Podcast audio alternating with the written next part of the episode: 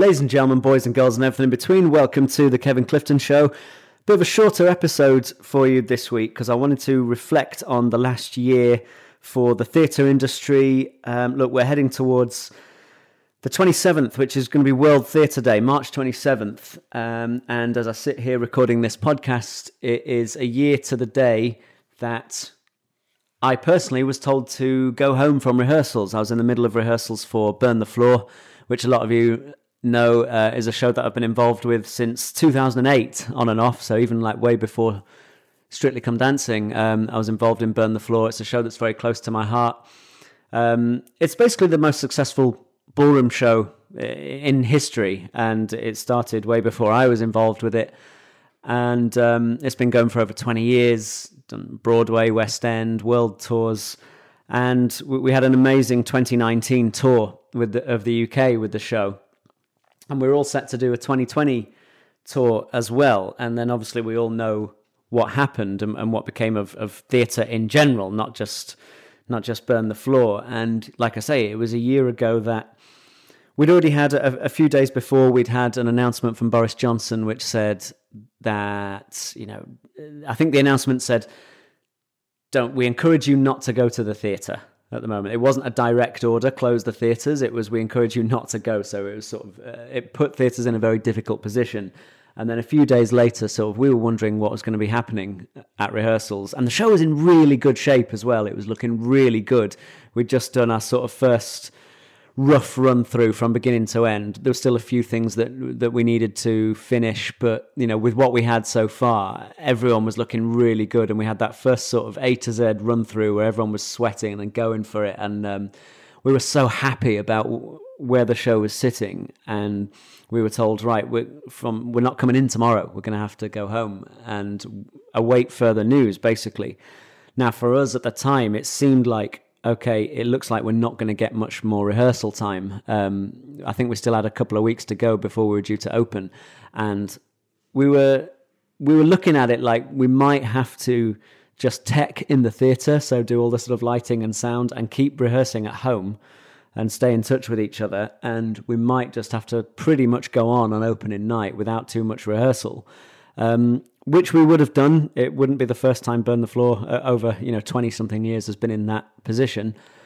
Uh, we totally would have just worked worked our asses off at home, um, but it would have been difficult. But obviously, that turned into a much longer period, and then it started looking like okay, we're going to have to move the dates back a little bit, maybe a month or so. Then it turned into a few months. Then it turned into sort of September, then Christmas, then here we are. It's a year later that uh, theatres haven't been able to open. We did a short tour, obviously, with um, my sister, an evening with to um, socially distant audiences, which went for about a week, just over a week, and then we went into a second lockdown. So yeah, we're we're still we're still in discussions at the moment for you know waiting further news all the time. We're hearing the roadmap out of the pandemic, how that can work for theatres and still looking to to go out with Burn the Floor as, as soon as we can. And there's lots of other shows uh, waiting to do the same thing. And and I'm I'm involved with a few other projects as well. A few different people that I'm talking to about shows going out. So it's looking like things hopefully later this year will be a lot more positive, and we can all get back to the theatre soon. But for the moment, it's a year since we were sent home from rehearsal. So I just wanted to take this sort of shorter podcast this week just to reflect on the last year and uh, some of the conversations that I've had on this podcast in terms of, you know, we've talked a lot about identity for performers, about mental health. We talk, we talk about the sort of financial aspect of it all and what it means to be a performer and, people reassessing things. That there was a moment, obviously, when it felt like all performers were being told to retrain and things like that, which is, you know, not acceptable when when it's your passion. Um, so we've got an event coming up, which is really exciting. It's World Theatre Day on the twenty seventh, and you might have seen me. I was on uh, Morning Live, BBC Morning Live, and was talking about this event. It's called Rise Up with Arts, and I had Anya Garnis on the podcast a couple of weeks ago talking about it. So this is an event that's been brought about by um, Pasha Kovalev and Anya Garnis, formerly of Strictly Come Dancing, obviously. Uh, pa- uh, Anya actually came on the show the same year as me in 2013. uh, a group of five new professionals that year. Pasha was on a couple of years before me, and I think he did seven or eight years. I'm, I'm not sure. Obviously, one with uh, with Caroline Flack in 2014.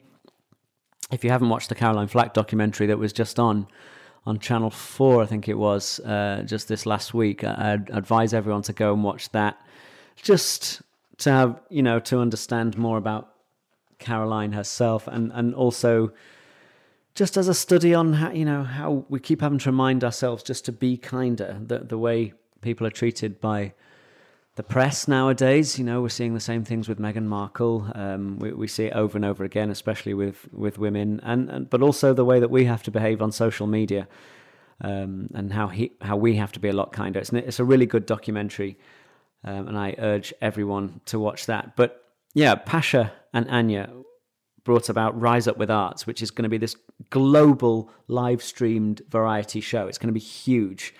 Um, go to riseupwitharts.com to, to go and get your tickets for it. It's going to be amazing. They've basically lined up this array of talent from all over the world. So we've got performers from the cast of Moulin Rouge from Broadway, including Ricky Rojas, who was on this podcast a while back. Um, incredible performer. Um, yeah, so we've got the cast of Moulin Rouge, we've got West End singers, we've got Pasha and Anya themselves are going to be dancing, we've got Argentine tango dancers, we've got flamenco dancers, we've got singers and songwriters from America, we've got dancers uh, from So You Think You Can Dance in America, different choreographers displaying their work. I also announced on Morning Live that we've got Brian May from Queen and uh, and Kerry Ellis performing their new song together for Rise Up with Arts, uh, which is just really exciting. Um, I myself will be performing "Dead or Alive" from you know the Bon Jovi song from Rock of Ages that I obviously did in 2019, the the UK tour. So I recorded that last Sunday, and oh, it was just amazing, thrilling to be back in a theatre. We went to the Turbine Theatre and recorded that on the stage, and it was my one chance to dress up again in all my rocky stuff, and because I had to be a rock star in Rock of Ages. Because Stacey hates it when I put on my all my rock and roll gear that I kind of used to wear a lot when I was very sort of gothy and uh, rock inspired. When I used to wear a lot of leather and black eyeliner and black fingernails and makeup and have long black hair down to my shoulders and all of that. Um, Stacey thinks it's quite funny when I wear all that, and she really prefers it that I don't. Um, so any chance to get it out is is really exciting for me. So when I went to record Dead or Alive, I got properly dressed up again, got my eyeliner on, even doing sunglasses indoors to look as rock star as I could, um, which you'll be able to see on Rise Up with Arts. Um, I really went for it. I was so extra just because, you know, I haven't done something like that in a year. So the chance to do it, I, I was like, I'm not going to miss out on this. I'm going. I'm I'm going all in on this performance. Actually Nick Stacey's sunglasses for the performance itself. Um, but during the sort of build up and, and doing some of the, the promo stuff for Rise Up with Arts, um, I, I, was sent a lot of sort of facts and figures and things to talk about and pointers. And I thought I'd read some of these out to you just. Um, just about theatre itself and the theatre industry and, and, and where it is. So I'm going to read these out to you. So obviously, the government roadmap itself was announced on 22nd of February, um, outlining the sort of four stages of reopening the economy, um, which obviously is going to depend on on different reviews of the scientific data and the medical data. But the, the ones that are specific to theatre and entertainment venues um, is was the step three that we were all looking at. Is it says no earlier than 17th of May and at least five weeks after step two, includes the reopening of outdoor and indoor theatre performances with up to a thousand attendees or 50% of the venue capacity, whichever is lower. So realistically, we're talking about socially distant audiences. It's going to be, you know, 50, depending on the size of the venue, we're talking about sort of 50, 60%. Um, well, no, 50% of the, of the capacity uh, for, for, the venues, um, which a lot of shows can't afford to do. So that's not an option because the numbers don't work. Um, they can't afford to run the shows on those numbers. Some shows will strip right back in terms of their costs and see what they can produce. They'll maybe do concert versions of the show rather than the full production show. And some of the shows are in a position where they've said, I think the NIMAX theatres have said that they are willing to run at a loss, which one, you know, it, it's it's we're very lucky that they're able to do that, that they have the resources to do that, and two, that they've taken that sort of selfless decision to do that just for the entertainment industry and the shows and the performers themselves. So some shows I know are opening around that time, but it, it will be sort of 50% capacity. But then the date that we're all looking at as the sort of magical, almost like Christmas 2, is step four, which is the 21st of June or no earlier than 21st of June and at least five weeks after step three, includes removal of all legal limits on social contact and reopening the remaining closed settings, enabling large events like theatre performances to go ahead above the step three capacity restrictions, potentially using testing to reduce the risk of infection. Um, then it says step four being subject to the events research program pilots being successful. So people are looking at can we go out and be back to normal in terms of full capacity theatre productions going ahead from the 21st of June. That's the interesting bit. So different producers have taken different steps. Some producers have gone very gung ho on this, like right, 22nd of June we're going out. Let's do it. Let's you know let's get this bad boy back into existence and uh, and kickstart the the theatre industry again and some producers are being a lot more cautious and saying, "Look, we've been here before. We've had dates before. We we don't know what's going to happen. There's always going to be a risk of you know a, another wave or the infection rate going up, the R number as they call it. You know, is it going to be is it going to be as simple as going out on 22nd of June? If there's any complications as we head into autumn and winter, if there's any more spikes, and even if it's not as bad as a lockdown situation, even if the government just say, look, we need to go for three weeks into a tier system again, or we need theatres to go back to 50% capacity, some of the big production shows can't afford to do that. And so it will throw their whole sort of plan into chaos. And I'm sure there'll be insurance conversations to be had. So you know, so some of the producers are being slightly more cautious, and some of them are going full gung ho. I'll read some more of these points out that, that, that were sent to me. So, just in in, in terms of uh, some of the finances, so freelancers, seventy percent of workers in the theatre sector are self-employed and freelancers.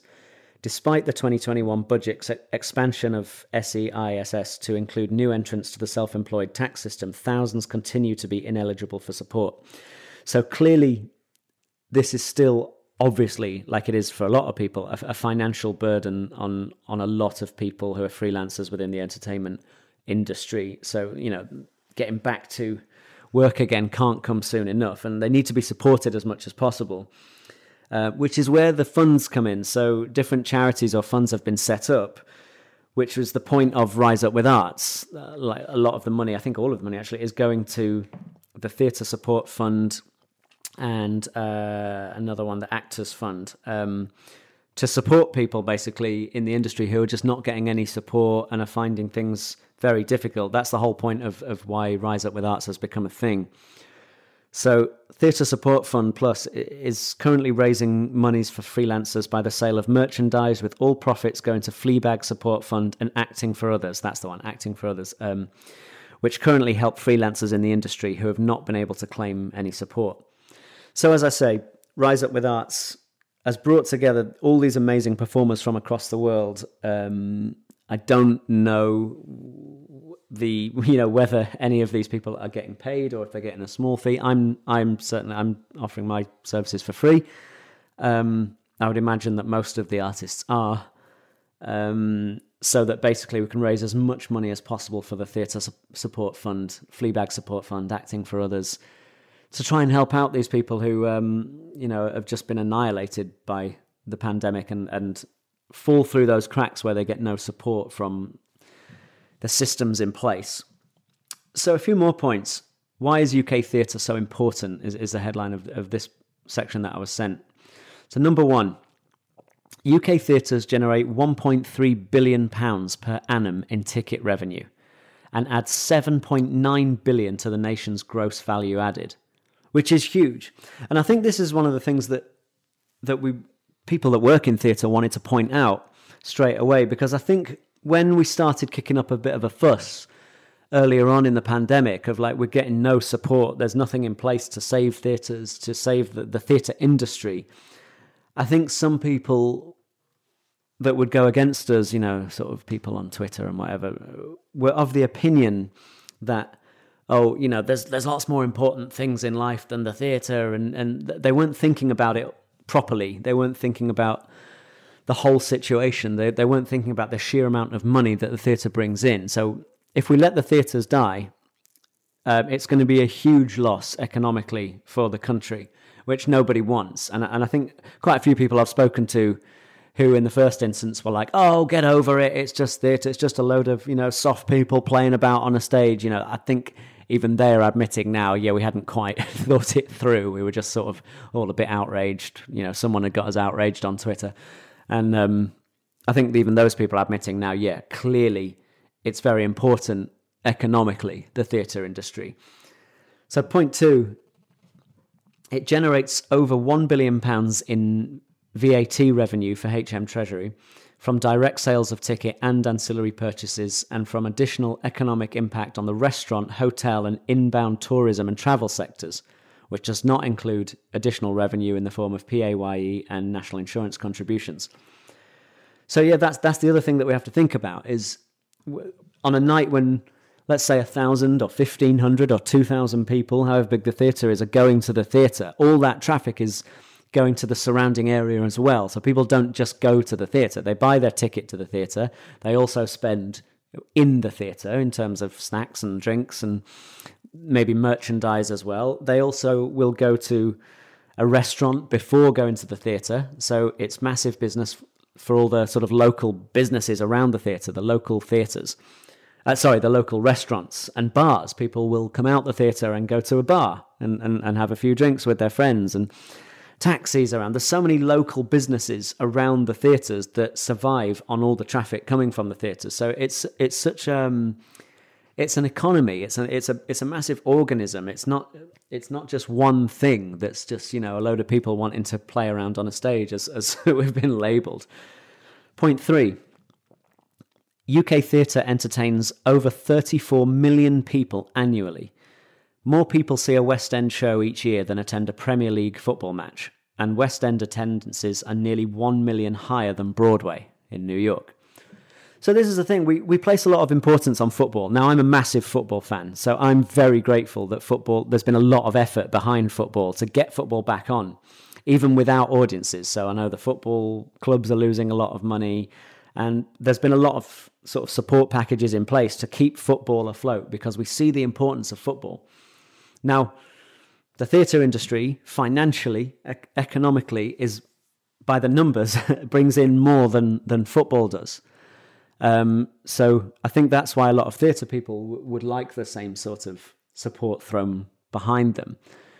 Um, but also, I, I've always said, from a mental health perspective, that there's nothing brings people together more than sport and art. So, like, in what other situations? I used to years ago. It used to be religion. You know, people would all come together in churches, uh, and that was the sort of community thing that community was built around back in the day. Now, community is very much built around sport and art. People will come together to watch a sporting event or a football match, for example, and people. You know, there's we're so divisive nowadays. You know, there's a lot of people arguing. Everything gets very tribal, left versus right, and you know, people arguing on social media and and you know, t- TV shows and, and tabloids that are designed to sort of stoke up outrage and arguments. You know, we'll argue about Brexit, we'll argue about whatever else. Um, there's so much divisiveness, but when people come together at a sporting event, you know, what what are the th- what other things are there where people come together and are all singing the same song, even if it's just their football song, you know, their um, their chant football does that. A lot of sporting events do that, where you all come together and get behind a team, and you're all on on the same side. Also, art does the same thing. So people love going to a concert, or you know, to hear music playing, or to to go and watch a play, to go and watch a musical, to go to the cinema and watch a film. People come together to do one thing all together as as a group, as a community, and and that's got to be a good thing for for everybody's mental health. We're missing that right now because we're all at home and we can't see our our friends, we can't do things together, and we need that as as humans. We need that, and like I've just read out those numbers, theatre uh, brings it. You know, more people go to see a West End show each year than attend a Premier League football match. That's how big it, and important it is. Point four UK theatre is a major cultural export, which adds to our soft power and international reputation. Well, that's the thing. You know, in the, in the UK, we're known for having great theatre. We have a reputation for being great at it. You know, many many great actors and writers and performers like p- producing great stuff, and they go on to create stuff that we then see on TV. Um, you know, things like things like Fleabag. She was she was performing that uh, as a one woman show, Phoebe Waller-Bridge. You know, things like the, Edinburgh Fringe and and small theatres, and then it grew and grew until it was a a bigger thing, and then she was offered the chance to do it on TV. Now, like Fleabag is one of the the biggest shows that so many people have watched, and she's gone on to to write for amazing things and but these people come out of the theatre. They come out of doing small theatre and then bigger theatre and then go on to do film and TV. All these these great actors that we watch on on the likes of Netflix and then in the cinemas. And we have a, a reputation for it here. It's one of our things that we do really well that we can be proud of. And there's there's lots of there's lots of things going on at the moment which, you know which we get wrong in this country and, and that we're not necessarily that proud of. Um, but theatre is one that we always can be proud of, and, and obviously we want the chance to, to push that forward and keep it going. Point five theatre is a key economic and tourism driver for communities around the UK, increasing footfall and visitor spend. It also provides community hubs and outreach reach programs that bring people together and improve mental and physical health. So yeah, again, we're bringing more money in in tourism. Lots of people come to London to go to a, to a West End show from all over the world, which drives more more money for the country. And then off the back of that, like it says in that point, we we create a lot of programs to to help people who otherwise wouldn't be able to be involved in things like this. And uh, you know, th- theatre is such a driver of of community and programs and, and, and mental health and physical health, bringing people together. Um, yeah, just that's five points of why UK theatre is is so important and why why we can't wait to get back to it. So the impact of COVID on theatre and the economy. The pandemic has had a devastating effect on the theatre sector and the wider live events sector as well. The furlough scheme, self self employed income support scheme, and business rate cuts have been a lifeline for many, and venues have been innovative in terms of digital offerings and fundraising. However, this is now the reality. We we have been brilliant. You know, performers, entertainers, pr- producers, writers, directors, everyone that works in the theatre industry are quite res- resilient creatures. We know that we go through periods of without working, and then and then we're working, and you know, we know that that's what comes with the gig. And we've adapted incredibly. I've, I've seen some incredible productions, things filmed on green screen um, with actors not even in the same room and then put together, things like the Romeo and Juliet production that I saw. Um, I've seen plays completely outside and socially distant where you're following following the actors literally around around London with um, sound being played through your phone into your ears to hear the thoughts of the actors as they're acting it out. I've seen plays done over Zoom. I've seen concerts over Zoom. People have really adapted during during this last year, and it's been wonderful to watch. But it can't be the reality going forward. There will be elements of it where people have discovered new ways of doing things, but it cannot be the only way forward um, for, for how we survive. We need need the theatres to come back. And so a few a few points on this. Since March 2020, revenue has been almost zero. And that's the thing, it's very difficult for theatres to survive in, in the current situation because, you know, it's difficult for everyone. I just want to qualify that before someone, you know, takes this out of context and starts kicking off. Restaurants, for example, have taken a massive hit, but restaurants can also provide takeaways and, and, deliveries, and it's not their usual business. And some restaurants will have gone out of business, but there are options available to them. They can still make food. Um, we've been doing, me and Stacey have had deliveries quite a lot, and we've sometimes ordered the box from a restaurant where they, they provide all the ingredients and you can make it at home to make, you know, one of their dishes, things like that. There are options to, to others, but theatre, there's just no other option. That you know, we can take it onto Zoom, but it's just it's not going to replace any kind of revenue. So it's been it's been almost zero. UK theatres have lost at least 1.1 billion pounds in box office revenue and incurred over 100 million in additional losses. Just massive loss to the to the whole sector. Point three, a November 2020 DCMS Business Impacts of Coronavirus survey of businesses in the performing arts found that 37% of respondents could only continue as a viable entity for less than three months, despite government initiatives. So that's how difficult it's been for everyone. Theatre is a key economic driver, and continued closure has a devastating impact on related sectors, including hospitality, tourism, and travel, and our cities and towns. And that's to the point I was saying earlier that it's a it's a real living organism around theatre. The transport around the theatre, restaurants and hosp- hospitality, hotels, um, and just tourism in general, it all suffers if theatre isn't there. So it's not just one isolated industry that we're looking at. So, impact of COVID 19 on the theatre workforce. In the six months from March to September 2020, approximately 55,000 jobs were lost in the UK's performing arts, visual arts, and music industries. Despite the roadmap announcement, the workforce still faces great uncertainty over the coming weeks and months. Yeah, so I mean, 55,000 jobs lost in UK performing arts. According to the Institute for Fiscal Studies, at least 38% of freelancers have been ineligible for the furlough and self employed income support schemes. Some have already left the sector, with early career workers, deaf and disabled, pe- uh, deaf and disabled, and, and people from a diverse ethnic background most affected.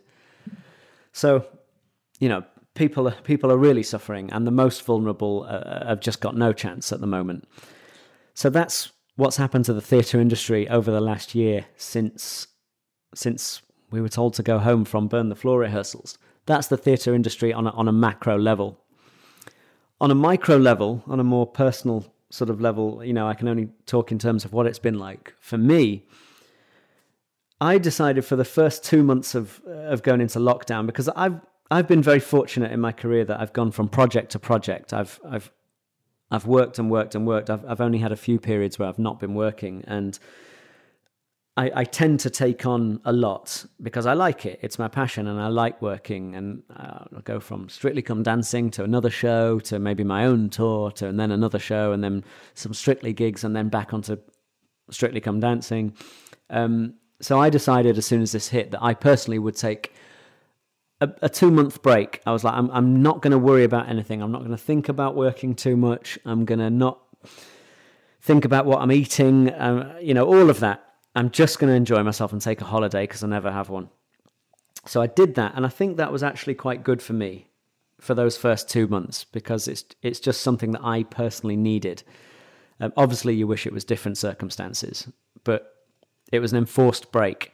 At the end of those two months, Stacey's got a picture of me on, on the couch where I literally look like Homer Simpson. And I was like, okay, I have to get moving again. So I started running and started getting myself fit again. And then I started feeling that creative itch like, I need to do something. I need to do something creative. And I've spoken to a lot of performers on the podcast who felt this. And sometimes it comes in the form of pressure, like, oh, Shakespeare wrote two, three of his best works during a lockdown situation. This is the time when I need to be productive and create all these masterpieces. Sometimes that pressure feels like it's on top of you. And if it is, you need to not worry too much about that because if you're in that pressurized situation, I don't believe you're going to be that creative anyway.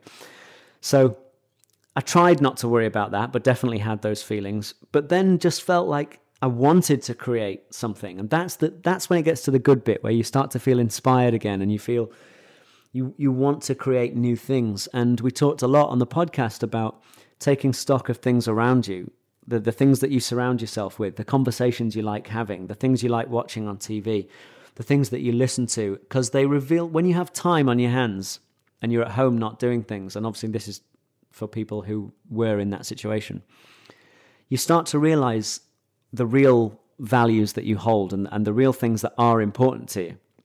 So I started just having this real urge to write things. And I did a writing course and then I started working on a children's book that, that's still in development at the moment. Uh, I then started writing on, uh, uh, working on a TV drama that I'm writing that's in development now. Um, so that's, I've ended up being very productive during lockdown, but it came at a point where I was relaxed enough to then start feeling creative and inspired. I wasn't forcing it on myself like I need to be this create this creative genius right now because I feel like everyone else is going to. Um, but I but I started finding those things. Some people f- found that actually the things that they thought were important to them weren't so important to them. Some people will be reassessing their careers at this point and thinking, actually, I've, I've always put this pressure on myself to do this or perform or whatever, and actually, I don't enjoy it as much as I used to.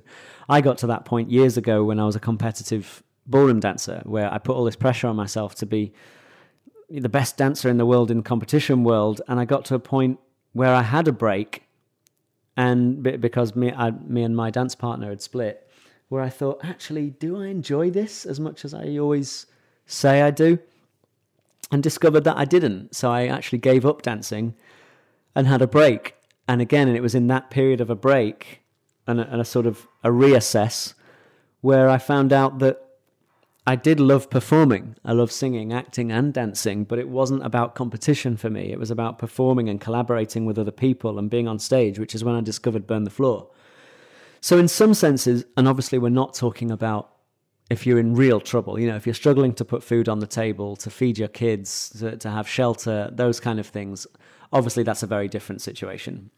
But if you are in a situation where you're just having an enforced break, as difficult as it has been, sometimes if if you if you want to try and look for a positive, you can look for those times of like, okay, this is a break for me, and it's a time to reflect on on myself at the moment and what I'm doing and what I actually want, not just the things that I've been saying I want. And another discussion that we've been having on the podcast is about identity. A, a lot of performers feel that because they've been doing it since they were maybe four years old or two years old or something, that they've they've been training for it all their life, they've been doing it all their life, that they identify themselves as an actor or a singer or a dancer or you know, wh- whatever their job is within performing arts. And some people will have this with their job, some people don't. Some people work, you know, might work in, in an office or something and and love it, but some people might work in an office and think I, they have no love for their job. It's just their means of of bringing in money to provide for their family and or whatever else they want to do, um, you know, or, or to fulfill their sort of dreams of traveling around the world and things like that and the job isn't actually that important to them. It's just their means of bringing in money. I think for most people in the entertainment industry, it's their passion and it's what they've always loved and it's what they've thrown themselves into and they've put themselves through hard times way before there was a pandemic times of you know having no money at all and just waiting on someone to give them opportunity and auditioning and auditioning for roles and just trying to get ahead because that was the thing that they wanted to do. I've talked openly about how I, I used to live in my car when I was when I was a young dancer because I didn't want to keep asking my mum and dad for money. Uh, I could barely earn much money, and dance lessons were expensive. And so, to save on rent, I used to live pretty much in my Ford Fiesta for a while and just get up and shower in the dance studio and brush my teeth and then have more lessons and keep practicing. Um, and a lot of performers have gone through this. So it, they feel like it's their whole identity. So then without it, over the last year, there's a there's a real feeling of, well, who am I without this? Who am I without performing? And that's definitely been something for me. And I've I've had to think, yeah, well, okay, this is me. And like I was saying before, take stock of all the things around you and understand and realize who you are rather than try and force something okay without this i'm going to i'm going to be this now just figure out who you are so it's a real time of of self reflection. But look, we've, we've talked about all the importance of theatre on a macro level, an economic level, a financial level um, for the country. And we've talked about, you know, I've talked about on a personal level what it's been like for me. I personally cannot wait for theatres to open again later this year and get performing again. I've got so many exciting things in the pipeline at the moment that I'm not allowed to tell you about at the moment. I can't talk about, but there's things in development, things that haven't been announced yet. Um, like I say, I'm working away on the book, on the TV drama, and and there's different shows that I I'm really excited about. And as soon as theatres open up, I'm going to go straight back to the theatre to see everything I can. And I really hope everyone's going to do the same. I hope everyone is going to flock back to the theatre and not and not worry. Everyone's going to get the vaccine and just go and support theatres and, and, and get it back on its feet. But in the meantime, Rise Up with Arts is is the big event that's happening on World Theatre Day, March 27th, where you're going to get to see some of the best performers in the world of acting, singing, dancing. I'm going to be performing in it, singing Dead or Alive. And yeah, like I say, Brian May and Kerry Ellis, you know, that's, that's worth the entry fee alone.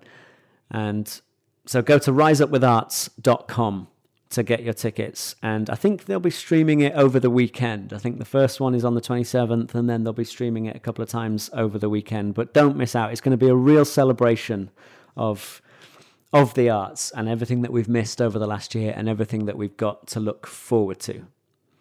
Okay, thanks everybody. Like I said, it was just me this week and a shorter podcast. Um, if you wanted to help out the podcast in any way, I'd really appreciate it. Um, if, if you haven't subscribed already, by the way, hit the subscribe button so that the podcast will just download automatically to your phone every week so you don't keep having to go to look for it or download it. So just go to the Kevin Clifton Show on wherever you get the podcast, um, Apple Podcasts or Spotify or Stitcher or whatever. Hit the subscribe button. And if you wanted to rate the podcast as well, that really helps out the podcast. So I'm told there's there's all the algorithms and stuff, which basically means if you comment, if you leave a comment and say how good it was, or uh, or, or like a five star rating, basically that that's not for my ego. that's just that's for it helps the algorithm to understand that it's a podcast that people like. So it pushes it out to more people, and more people will get to see it. And I'd really appreciate um, if you could if you could do that for me. Obviously, I've been doing the podcast for over a year now, and um, I've really loved talking to all the all the guests and talking about performing arts in in lots of different ways talking about strictly come dancing as well obviously. And we've got lots more exciting episodes to come. So yeah if you could help us out with a five star rating and a comment and push it out the podcast is growing and growing at the moment. Thank you very much guys and we'll speak to you again next week